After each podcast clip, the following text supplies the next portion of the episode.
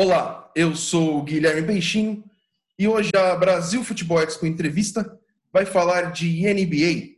Para isso, estamos com o head da NBA no Brasil, Rodrigo Vicentim. Rodrigo, é um prazer recebê-lo aqui. Vamos falar sobre posicionamento de marca. Bem-vindo. Fala, Guilherme. Um prazer estar aqui com você. Muito bom bater esse papo, falar um pouquinho de NBA. Mandar um abraço para todo mundo que vai curtir esse podcast da Brasil Expo. Também conosco, Thales Otsuka, que é head de planejamento da agência que é uma das organizadoras da Brasil Futebol Expo e também uma grande parceira da NBA no Brasil. Olá, Thales, bem-vindo. Olá, Guilherme. É, obrigado. Uma honra participar, uma honra estar ao lado do Rodrigo e poder conversar um pouquinho aí sobre nosso mercado. Bom, como a gente de costume faz aqui na Brasil Futebol Expo entrevista, vou começar falando com o Rodrigo sobre a sua participação na Brasil Futebol Expo. As perguntas são padrões e simples. Primeiro, o que você achou? E segundo, como foi participar como palestrante? Você dividiu uma mesa com o Gilberto Rato da CBF, com a Mônica Esperidião, com o Felipe. Queria que você falasse um pouco sobre o que você conversou, como foi a sua participação e qual o seu saldo final da Brasil Futebol Expo. Eu lembro desse esse evento foi com muito carinho, assim, é um evento muito bem produzido, muito bem executado. Uh, acho que o mercado inteiro uh, ficou de olho nessa nesse evento, né? Tava claro uma carência, uma necessidade do Brasil ter uma plataforma dessa, né? Então acho que foi veio num momento muito propício. Uh, o meu painel foi com, com o Guioto, com o Rato, enfim, foi um papo, eu diria que quase um papo entre amigos, enfim, um papo super descontraído foi uma, acho que a única queixa que eu tenho no bom sentido é que acabou muito rápido, né? Mas foi muito bom ouvir os cases de Guaraná, o, Gilberto Rato falando é, da, da, das iniciativas da CBF, também a gente teve, teve, teve histórias narradas sobre a parceria com a Vivo, enfim, então foi, foi muito bacana. Assim, saí de lá é, muito contente com a minha participação, com o convite que eu recebi, e acho que é um projeto que o esporte precisa, né? Independente de qual modalidade, é, e a gente sabe, né, enfim, no Brasil o futebol é uma é uma religião, eu diria, né, não é um esporte. Então, acho que é importante para todos os players, é, fornecedores, estudantes principalmente, né, acho que tem essa carência aí de conseguir bater papo, trocar ideias, dividir cases, cases de sucesso do esporte como um todo. Então, para mim, acho que o saldo foi muito positivo. Dava para ver para todo mundo que estava lá que estava gostando bastante do evento. Rodrigo, também aproveitar para a gente apresentar você para quem não conhece Queria que você falasse um pouco, é, breve resumindo a sua carreira, e falar qual a sua atuação hoje, qual é a sua ligação com a NBA. Legal, eu sou eu sou engenheiro de produção, é, me formei na FEI há muito tempo atrás, depois eu fiz um MBA na SPM e eu diria que metade da minha carreira eu trabalhei como marqueteiro, trabalhei em empresas como Claro, trabalhei na Unilever uh, gerenciava a marca Omo e depois disso eu fui, eu fui para outro lado da mesa, fui trabalhar com entretenimento, né, com serviço e aí trabalhei na Time for Fun, que tinha os grandes shows, a Madonna, o U2, o Cirque du Soleil, por aí vai. Depois disso eu trabalhei na, na Globo, na Geo Eventos, que fazia o Lollapalooza, campeonato de surf. Aí fui, tive uma passagem uh, na startup do UFC aqui no Brasil. E aí cheguei na, na NBA. Né? Na NBA eu estou há cinco anos já. Sou responsável pela operação da NBA aqui no Brasil. Uh, acho que tudo que eu faço nessa parte é complicada de explicar. Minha mãe não entende, né? Porque eu não jogo basquete, né? Acho que todos sabem da minha altura, né? Seria proibitivo. Mas o meu objetivo aqui no Brasil, como como líder da, da, da operação, é garantir que a gente cresça cada vez mais esse esse nosso negócio localmente aqui no território nacional e consiga cada vez mais aumentar a nossa, nossa base de fãs. Então, essa é a nossa, nossa missão aqui no, no Brasil. Missão essa que vem sendo, vem sendo cumprida é, há muito tempo e com um crescente sucesso. A NBA ganha espaço e notoriedade tanto em marca quanto em televisão, em espaço. Há muitos anos ela vem crescendo. E aí a gente entra com o Thales nessa história. Thales, queria também você se apresentasse um pouco é, do seu trabalho na agência A e já falasse um pouco dessa sua ligação com a NBA e por que, que você conhece o Rodrigo. Boa. É, trabalho na agência há três anos, né? E um dos primeiros projetos que eu atuei aqui na agência foi exatamente com com a NBA, o projeto da Junior NBA. É um projeto bem interessante, onde a gente é, tinha como objetivo, é, e aí, Rodrigo, até me complete se, se eu esquecer alguma coisa, se eu falar alguma coisa um pouco diferente, mas com o objetivo de estimular a prática do basquete dentro das escolas e de conseguir proporcionar uma experiência é, realmente relevante do basquete é, para essa garotada que a gente estava trabalhando, a garotada é, sub-14, de 12 a 14 anos. Mas acho que com esse objetivo mesmo de incentivar e proporcionar essa experiência realmente diferenciada. É, então a gente fez é, três anos é, do Junior NBA uma plataforma um pouco mais competitiva, é, um projeto que, que ganhou, ganhou corpo, a gente conseguia é, replicar as etapas de uma temporada da NBA dentro das escolas, o que era muito relevante, a experiência era muito grande.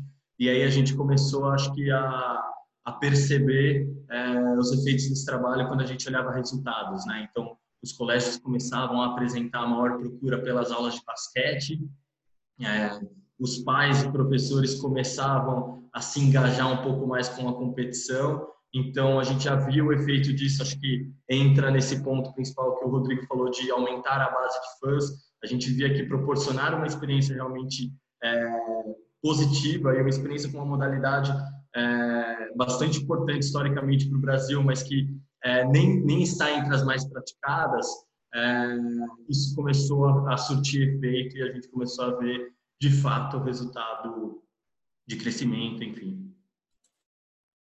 É, o projeto da NBA é, ataca, esse projeto ataca no lugar que é inesquecível, né? Quem gostar, quem pegar a paixão pelo basquete aos 13, 14 anos, dificilmente não vai sempre dar aquela olhadinha pro resto da vida, porque eu, eu sou um desses apaixonados. Eu, quando tinha 12 anos, olhei para NBA e nunca mais parei, então acho que é meio que padrão.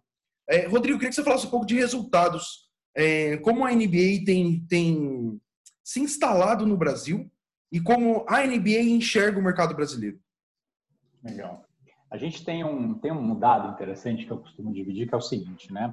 A gente é uma, uma liga esportiva, né, com 30 franquias, né, 30 times, baseados nos Estados Unidos, e um deles que é o Toronto, que fica no Canadá, né? É, o nosso negócio, né, é, é, é, um grande, a gente é um grande player de mídia, né, um grande produtor de conteúdo, né, conseguir captar as fantásticas jogadas ali que a gente estava falando antes do LeBron James e distribuir isso para o mundo inteiro, né? Só que tem um dado que, que chama muito atenção, para você ter uma ideia, quando a gente pega a nossa base de fãs do mundo inteiro, cerca de 1% somente consegue ir a uma arena nos Estados Unidos ver um jogo. Ou seja, como é que a gente vai conseguir engajar com esses outros 99? Ou seja, a gente tem um desafio ah, tremendo para conseguir fazer isso. Né? Então, com isso, o que a gente tem feito muito é investir em experiência e garantir que a gente consiga conectar com o nosso fã. Né? Isso no mundo inteiro, mas com grande foco aqui no Brasil. Né? O Brasil hoje ele é o segundo mercado prioritário da liga, a gente só fica atrás da China, né? Então acho que competir com a China é algo muito complexo nos dias de hoje.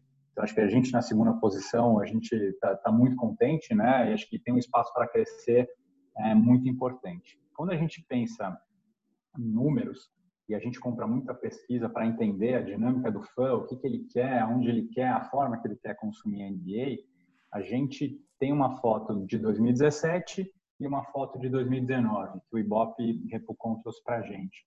A NBA cresceu 50%, né, de fãs de NBA. Não estou falando de fãs de basquete, estou falando de fãs de NBA. Ou seja, é, hoje existem no Brasil 30 milhões de pessoas que se declaram fãs da NBA. Ou seja, o número é muito grande quando a gente pensa que a gente está dentro do país de futebol. Não estou falando de basquete, né? Basquete vai para 38, né? Não estou falando de modalidade, estou falando da marca. Então, desses 30 milhões de, de apaixonados pela nossa marca, tem várias formas da gente uh, oferecer soluções e, ao mesmo tempo, conseguir manter esse público engajado, né? Então, tem plataformas de desenvolvimento de basquete, tem plataformas de conteúdo, tem serviço de streaming, tem eventos locais que a gente faz aqui no Brasil, ou seja, cada vez mais a gente tenta escutar esse fã, entender o que está funcionando, o que não está funcionando. A gente aprende muito aqui no, no, no Brasil para conseguir cada vez mais trazer esse público para perto da linha. Maravilha. Você falou uma, um termo que me chamou a atenção. É, as pessoas não gostam de basquete, elas se declaram que elas gostam de NBA. É, como, quanto é o peso disso, de representar mais talvez ser maior que a modalidade e como não confundir esse fã de menosprezar a modalidade. Consegui ser claro na pergunta, sim? A NBA é um mundo paralelo. A gente, quem acompanha basquete, quem acompanha esporte, sabe que a NBA é um mundo paralelo. Como vocês trabalham para é, esse mundo perfeito se manter perfeito sem amassar o, os outros esportes, ou os outros campeonatos, ou as outras modalidades? Tem um, tem um ponto interessante quando a gente olha o consumo da, da, da NBA, né? Ah, tem muita gente que consome a gente dentro da quadra, que sabe tudo do, do, Stephen Curry, sabe tudo do LeBron James, sabe tudo do Michael Jordan, estatísticas, recordes a serem quebrados e por aí vai. Mas tem muita gente que também consome a gente fora da quadra. Então, você vai no calçadão ali no Rio de Janeiro, ou você vai na Avenida Paulista, onde você quer, onde você possa imaginar, você vai ver uma pessoa usando uma, uma regata, uma jaqueta do Lakers, um boné do Celtics, e pode ser que você pergunte ali para a pessoa, o que é esse número 23 aí do, do touro vermelho que você está usando, do Chicago Bulls? A pessoa não saiba, não saiba quem é. Pode ser que ela fale, não, é do Michael Jordan, é óbvio que eu sei, eu acompanho, eu acompanho a carreira dele e tal. Uh, mas tem muita gente que não sabe, mas tem uma identificação com a marca muito forte, né? Acho que a eBay tem uma palavra, né, um componente muito importante, fora a primeira parte que eu comentei de experiência, é um componente de lifestyle.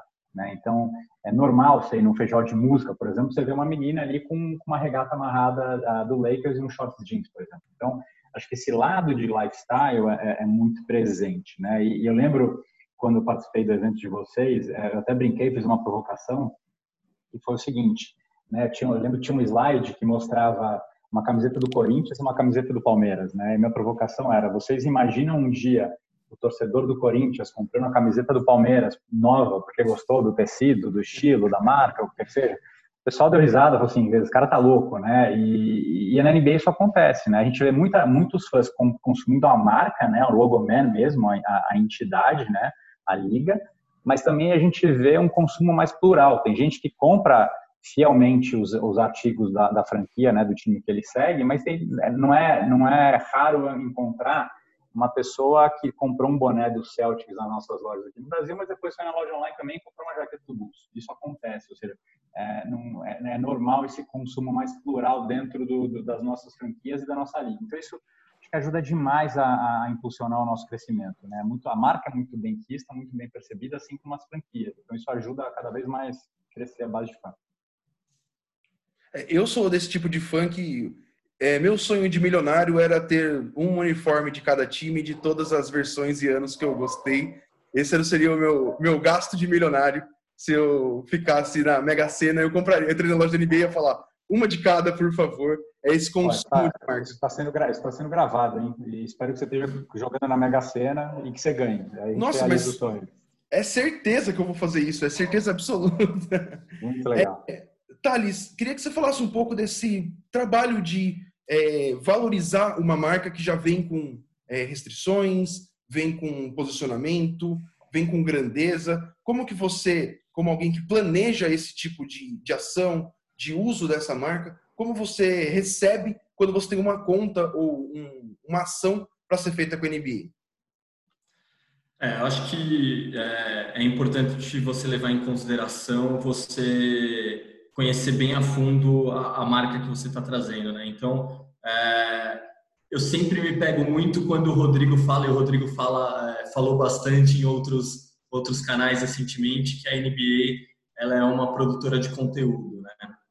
É, então, é, esse ponto das pessoas estarem é, de fato consumindo aquilo, não só é, necessitando comprar ingresso, assinando pay-per-view, mas elas estarem consumindo aquilo é, no dia a dia delas, nas redes sociais, é, nas matérias que ela lê, no papo que ela conversa. Então, é, a marca estar presente no dia a dia das pessoas. Eu acho que isso é, a NBA trabalha muito bem. E acho que tem um outro ponto também, é, que vai também de encontro com o que o Rodrigo falou, que eu enxergo que o basquete ele tem um potencial de mercado muito bom, porque ele é uma, uma modalidade exatamente que ela não é exclusivamente esportiva, né? Então ela tem a questão do lifestyle, o, o tênis é, que não é um tênis de desempenho que as pessoas usam, eles são inspirados no basquete. A música que as pessoas escutam começaram a escutar por causa do basquete. Existe basquete de rua, então já existe um interesse também muito grande sobre a cultura do basquete, né? É, e aí eu acho que quando você é, faz um planejamento para uma, uma marca global dessa, é, e é um planejamento muito mais tático é, para resolver um tipo de problema, e não um planejamento estratégico para essa marca se posicionar no Brasil, é, não é isso que a gente faz. Eu acho que você precisa ter esse conhecimento de o que a marca representa globalmente, o que a, o público enxerga localmente, qual o potencial da modalidade e tentar conectar é, todos esses pontos. O Thales, é, vou entrar num assunto. Eu, nesse momento nós estamos gravando, nós estamos a um mês do retorno provável da NBA. É, o que eu queria saber, Rodrigo, é como foi para vocês é, esse momento de para os jogos, como ficou essa relação com o patrocinador, como ficou essa exposição de marca, porque é, a NBA é, gera conteúdo. Só que esse conteúdo principal acabou sendo bloqueado num momento muito muito importante da temporada, né? Como que foi para vocês? Como tem sido? E tá tudo certo? Posso ficar tranquilo? Dia 30 de julho voltam jogos? Que, que há quase quatro meses atrás, né, se eu estou com a conta certa, né, a NBA foi a pioneira, foi a primeira liga a, a apertar o botão e suspender as atividades, né? Acho que foi uma, uma decisão muito corajosa da, da, da nossa empresa, uh, mas em respeito aos jogadores, né, aos nossos atletas, aos técnicos, comissão técnica, parceiros de mídia, imprensa, enfim, acho que foi a melhor decisão a ser tomada naquela, naquele momento. É, o que, que a gente viu, né, quando começou a história da, da, da pandemia, acho que na primeira semana a gente se reestruturou de uma maneira muito rápida, né, para entender como que a gente é, continuaria próximo dos fãs, né, voltando ao ponto anterior que eu falei, a nossa missão é estar perto do fã e deixar esse fã engajado, né? Só que agora com o desafio dele ficar dentro de casa. Né? Então, acho que, voltando ao ponto de ser uma empresa produtora de conteúdo, acho que a gente tem trabalhado de uma maneira muito, muito positiva para o fã. Então, a gente tem algumas ações que funcionam e, e, funcionaram muito bem, né? Então, a gente antecipou o lançamento do, do documentário do Michael Jordan, que é o The Last Dance, na Netflix. Tivemos um, um resultado muito positivo. Foi o documentário mais visto na história do Netflix até hoje para manter os seus em casa. É, a gente produziu muitos conteúdos com atletas, ex-atletas, tanto NBA quanto WNBA, técnicos, para produzir conteúdo para você com a sua família poder brincar de basquete dentro de casa, né? Ou seja, fique em casa, mas fique com a gente, né? A gente quer cuidar de você, para você brincar, engajar uh, com os elementos do, do, do basquete, enfim, com os parceiros de mídia aqui no Brasil, mesmo não tendo o jogo passado ao vivo toda noite, a gente abriu muito acesso à nossa library lá nos Estados Unidos para passar grandes finais, jogos clássicos, jogos memoráveis, ou seja, foi quase a gente praticamente inundou o mercado com os nossos conteúdos para garantir que o fã tivesse acesso ao que ele mais gosta, né? O próprio League Pass, que é o nosso serviço de streaming, a gente liberou assinatura, né, para as pessoas poderem mergulhar ali no nosso universo e continuar consumindo. Então, é, essa é a forma que a gente encarou essa essa pandemia, né, esses últimos quatro meses Tá todo mundo, quem você, Guilherme, super ansioso por esse retorno daqui a um mês, né? A gente vai, vai operar esse retorno em Orlando, né? Acho que não vejo a hora de chegar, acho que é, é, o, é o assunto do momento, como vai voltar, como é que vai ser isso. Então, os, todos os protocolos de segurança estão sendo seguidos. Acho que isso é um ponto muito, muito interessante. E a decisão de suspender foi muito impactante e a decisão de voltar também, né? Então, como operar com as entidades e órgãos responsáveis locais, né, órgãos de saúde, para garantir que a gente consiga garantir a segurança dos nossos atletas para a gente continuar a temporada. Então, voltando aí, que, que volte tudo bem, enfim, 30 dias contados no relógio para a gente poder ter o melhor basquete do mundo sendo transmitido para o mundo inteiro. Eu queria até aproveitar e. Eu ia falar isso, eu tô vendo, eu tô vendo o Thales balançando a cabeça, concordando. Eu ia falar. O que, que você ia falar, Thales? Pode falar. É, acho que isso que o Rodrigo falou é bem legal também, porque hoje a gente vê a NBA funcionando como uma orquestra, né? Ela é extremamente afinada, extremamente alinhada no discurso, extremamente ágil. Então, de repente, chegou uma pandemia e, de repente, a NBA já apresentou as soluções. E em um período de paralisação de jogos, ela ainda se manteve em alta, ela ainda se manteve sendo consumida, né? E aí, como, como a gente está batendo um papo aqui mais sobre, sobre o nosso mercado, Rodrigo, é, eu queria entender um pouco. A NBA tem inúmeros projetos comerciais e tem alguns escritórios é, locais e regionais. É, como que a NBA trabalha para manter é, essa orquestra afinada? Então, qual que é o segredo para que você seja rápido, você seja alinhado, as informações não vazem com facilidade? É, como que isso funciona?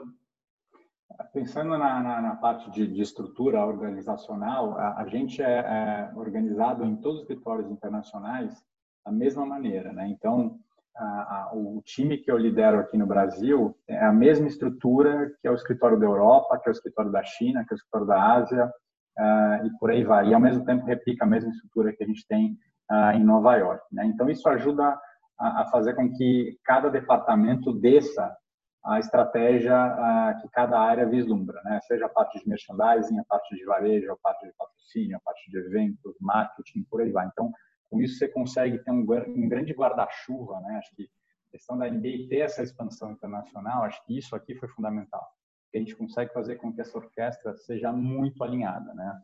E aí, acho que a parte interessante é que não é um sistema copy-paste, né, de uma forma simplista, né? Existe uma tropicalização no território nacional. Então, tem muitas coisas que a gente sabe que pode funcionar em outros territórios e não vão funcionar aqui no Brasil, e a gente vai levantar a mão e vai falar, olha, isso aqui não vai funcionar para o gosto dos nossos fãs. E tem coisas também que a gente fala com a África, fala com a China, fala com a Índia, é, e tem que entender, olha, você já saiu na frente em, em, tal plataforma, deixa eu entender mais detalhes, né? Então, é, acho que essa troca, né? Acho que tem esse guidance global, né? E ao mesmo tempo tem essa troca entre as regiões que isso ajuda demais a você tropicalizar e fazer o teu negócio crescer uh, localmente. Então, acho que isso, acho que esse é o é, é a equação que a NBA gerencia, administra de uma maneira única. Legal so, ainda sobre essa, essa estrutura gigantesca, como vocês é, atuam no mercado de patrocínio quando, quando você vai falar disso fora da, da, dos Estados Unidos? Como que é essa, essa relação e essa venda dessa marca e vocês têm uma obrigatoriedade de acompanhar os patrocinadores? Existem patrocinadores locais? Como que trabalha essa expansão também pensando em outros mercados, em outras, é, outras marcas envolvidas com o nome? Aqui no Brasil, hoje, a gente tem entre licenciados ah, e patrocinadores, tanto globais quanto locais, cerca de 25 a 30 marcas, tá? que são marcas com direitos diversos e distintos ah, que ativam no mercado brasileiro. Né?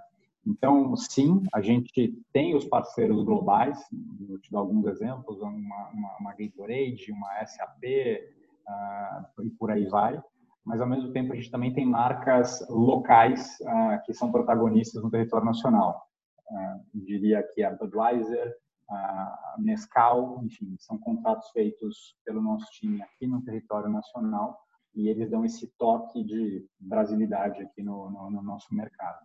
É, acho que tem uma forma da gente fazer negócio que é, que é muito interessante, é diferente do, do normal que é praticado no mercado de patrocínio no Brasil, é que são contratos sempre de longo prazo. Então, a NBA é normal ter contratos de 4, 5, 8, 12, 20 anos, né? Então, é uma forma diferente. Então, a gente oferece a causa, a gente não oferece uma solução para um problema, ou seja, não é um plano tático para resolver o problema de uma marca, e sim uma causa para a marca se engajar e contar a sua história com a gente. É, e aí tem um ponto que eu acho que é, que é interessante, não necessariamente a gente segue aquele modelo tradicional de sentar com um prospect, abrir uma apresentação e falar é, nível A de investimento custa tanto, nível B, nível C, né? Cota Platinum, Master, ou, ou independente qual nome. Né? A gente tem que entender exatamente qual, quais são as dores, né? qual o objetivo de cada marca, para ver se a gente consegue atender.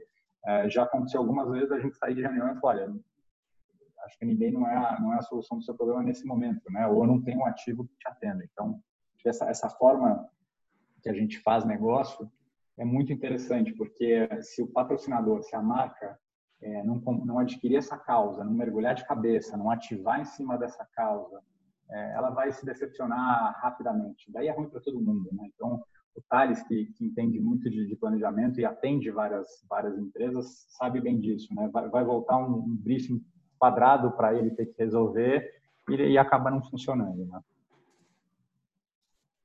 Não funciona, Thales? É, acho que é exatamente isso, né? Realmente a gente trabalha com muitas marcas é, ativando o esporte. É, mas a, a, gente precisa sempre prestar atenção e, e, ter o foco em qual o problema, qual a dor do cliente que a gente quer resolver, né?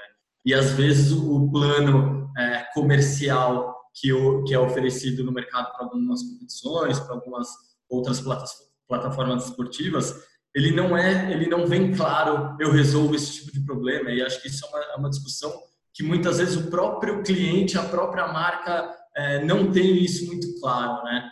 Então, realmente, acho que é, o foco hoje, é, quando você é, vai trabalhar com uma nova, uma nova propriedade, no caso de patrocínio, uma nova propriedade esportiva, é você ter muito claro é, qual que é o seu problema, né? qual que é o seu foco, o que, que a gente pode, é, através dessa, desse esporte, dessa competição, pode resolver para sua marca. É, chegamos num ponto onde o dinheiro ele é importante, mas a gente está falando de muito mais do que isso, né? Muito mais do eu pago, eu tenho. A gente precisa conversar e, e entender como que a gente se ajuda e se valoriza para ambas as partes. Eu acho que esse caminho que o esporte é, vem, vem fortalecendo, óbvio que isso existe em todo o mercado, mas no esporte acaba ficando visível por conta de mídia, de televisão. Isso é muito interessante e busca uma igualdade mesmo de, de ter. É, é o que o Rodrigo falou sobre. Não é você, você não compra para anunciar aqui. Você tem que entender o que nós estamos fazendo. Você tem que trabalhar o nosso, o nosso jeito de trabalhar para você fazer parte do nosso time mesmo. E, Rodrigo, eu tenho mais dois caminhos aqui. E o primeiro é falar um pouco de futebol. É, o sucesso da NBA, nós estamos falando de 30 times na 30 franquias, 30 times na liga, essa expansão mundial. Eu queria que você comparasse ou falasse um pouco por que, que às vezes o, o, essa organização que a gente vê no basquete e em tantos outros esportes americanos, ela não se replica no mundo é, nas grandes ligas de futebol? Porque, óbvio, né? A gente pode falar de Brasil, que tem aquele problema que a gente conhece, um ou outro que a gente é, imagina, mas no mundo existe uma, uma falta de organização em alguns aspectos que o esporte americano parece que já, já passou por isso, já vive outros tempos. Queria que você falasse um pouco dessa, desse comparativo com o futebol uma a forma que a gente é estruturado é muito muito interessante, né? Então você tem aqui no meio a, a, liga, né, que é a NBA, e acima da liga tem 30 franquias, 30 clubes. É, então essas franquias são donas da NBA, né? Acho que esse é um racional muito importante, né? Porque a, a gente, a, a, como liga, a gente administra todas as frentes de negócio, enfim, todos os eventos, transmissão dos jogos, contratos, por aí vai mas o nosso objetivo no fim do dia é trazer receita é, para esses 30 clubes. Né? Então, tem, tem um ponto que chama atenção. Se você vai nossa, na nossa loja ali da NBA, na Galeria do Rock, por exemplo, e compra uma regata do Chicago Bulls, esse dinheiro ele vem para a NBA e a gente divide um 30 avos para cada time. Tá? Então, assim, eu posso vender muito mais regata do Bulls, o dono do Lakers vai ficar feliz igual. Esse é um ponto que acho que é muito disruptivo quando a gente compara com, com outros esportes, né? Ou seja, no fim do dia, os 30 clubes, é óbvio que tem uma competição super acirrada dentro de quadra, mas fora de quadra, eles sentam todos na mesma mesa, discutem soluções, trazem problemas, trazem soluções. Então, o cara do Celtics vai falar: olha, temporada passada eu vendi muito mais ingressos fazendo tal ação nas redes sociais, por que, que vocês não fazem isso também? Ou seja, a troca de melhores práticas entre, a, entre as franquias existe mensalmente, semanalmente, ou seja, a gente tem uma área de, de dentro da NBA que existe um funcionário nosso dentro de cada franquia para entender todas as dores de cada uma e buscar soluções nos outros 29 clubes. Né? Então, ou seja, é, são sócios de negócio, né? são concorrentes dentro de quadra, mas são sócios, são parceiros. Né? Então, acho que isso para mim já acho que responde muito bem a tua pergunta, né? Esse, esse modelo é muito vencedor, porque todo mundo quer ganhar. Então, quanto mais audiência o jogo do, do OKC tiver hoje à noite, é bom para todo mundo. É, ou quanto mais camisa vender do Washington, é melhor para todo mundo. Quanto mais receita a liga fizer, é melhor para todo mundo. Né? Não, não, existem discrepâncias. Né? Então, acho que essa é a maneira que a gente é estruturado, né? E tem, tem dado muito certo, né? A liga tem se expandido uh, globalmente de uma maneira vertical, eu diria, crescido absurdamente aqui no Brasil. Uh, e aí eu vejo como, como consumo, né? Acho que o consumo esportivo hoje ele é, ele é não só globalizado, mas pluralizado. Né? Então você pode gostar de futebol, mas você também tem seu time que você, você curte da NBA. Ou você pode ver outras modalidades. Né? Então acho que essa globalização da, da, da, da NBA ajuda muito, né? E, e aqui, quando você desce para o território nacional, tem um ponto interessante que o, o, brasileiro ele ele adora esporte, né? Então qualquer esporte o brasileiro ama, né? Basquete é uma modalidade super bem consumida aqui no Brasil.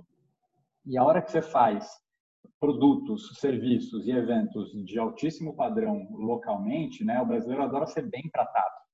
Então essa essa equação inteira aqui funciona muito bem, né? O brasileiro adora esporte, a NBA é essa marca sexy, aspiracional que ele curte e ele é bem tratado aqui. Ou seja, é uma equação muito vitoriosa, né? Tem, tem dado muito certo.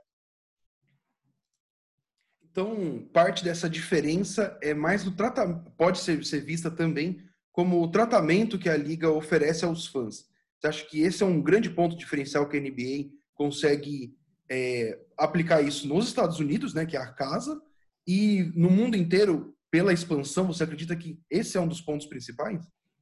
É, a gente tem essa, você falou uma palavra muito importante, né? a palavra experiência. Né? A experiência está no nosso DNA. Né? Então, é, quando você começou com a primeira pergunta falando de carreira, tem uma, um lado interessante que desde o início, em várias empresas que eu trabalhei, eu escutava, olha, tem que ser o padrão NBA.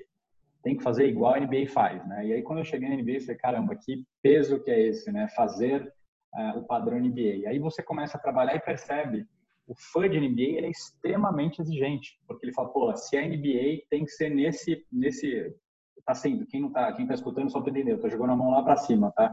É, é, um, é, um, é um, o sarrafo é muito alto, né? Então acho que a minha provocação para o nosso time sempre é isso aqui é padrão NBA, vai vai surpreender o nosso fã, né? Ele, ele vai curtir essa experiência, ele vai querer ir na NBA House e falar, nossa, eu quero voltar aqui.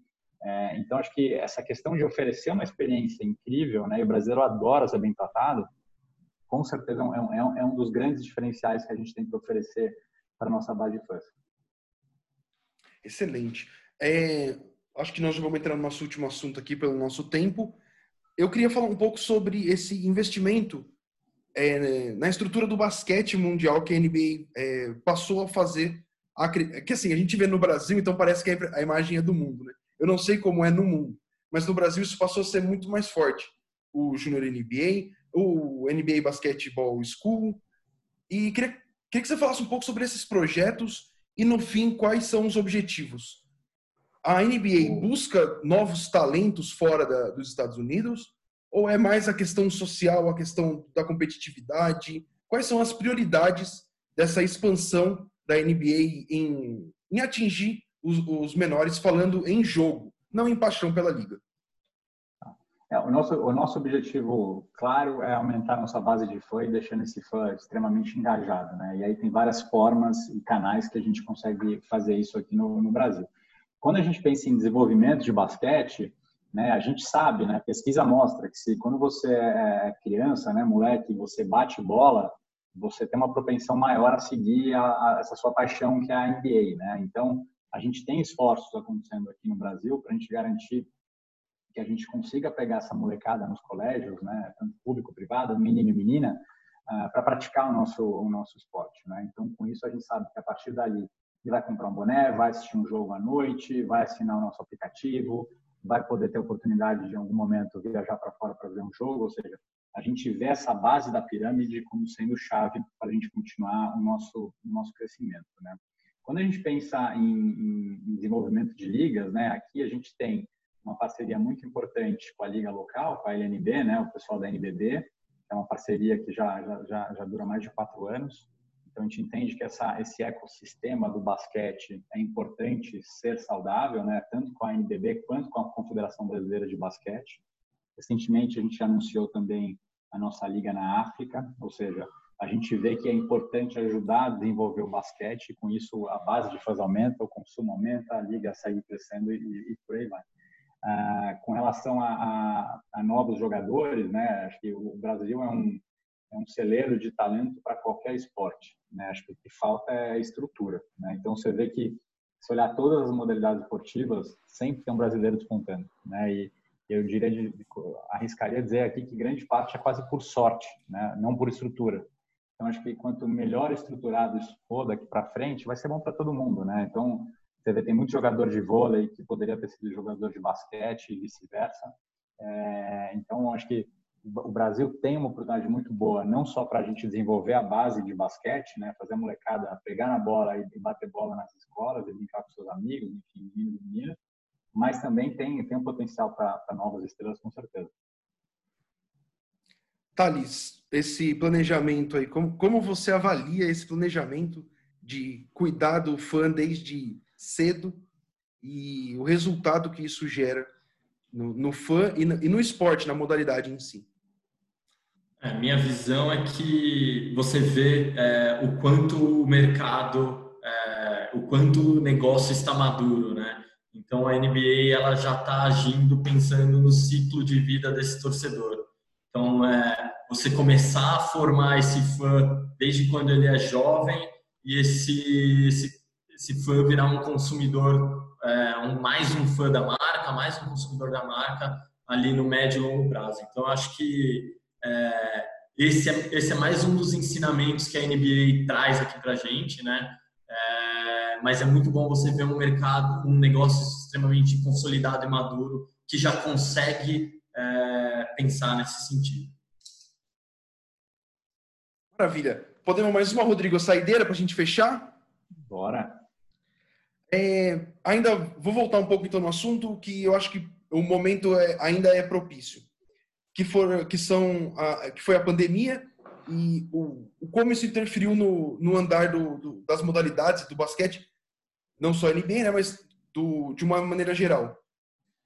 Como, como a NBA se prepara, e eu queria que você falasse um pouco do retorno. Como vai ser esse retorno? Explicar isso de uma maneira talvez mais clara e quais os cuidados que a NBA, não só com os atletas ou com os fãs, mas como a NBA marca, tem tomado para retornar às atividades. Tem um ponto interessante, né? Quando a gente fala de, de retomada, né? A gente vai retomar os jogos ah, sem público, né? E aí a gente olha, né? Quando a gente assiste um jogo da NBA, abre a câmera ali, você acha que é somente tirar o pessoal das arquibancadas e está resolvido, né?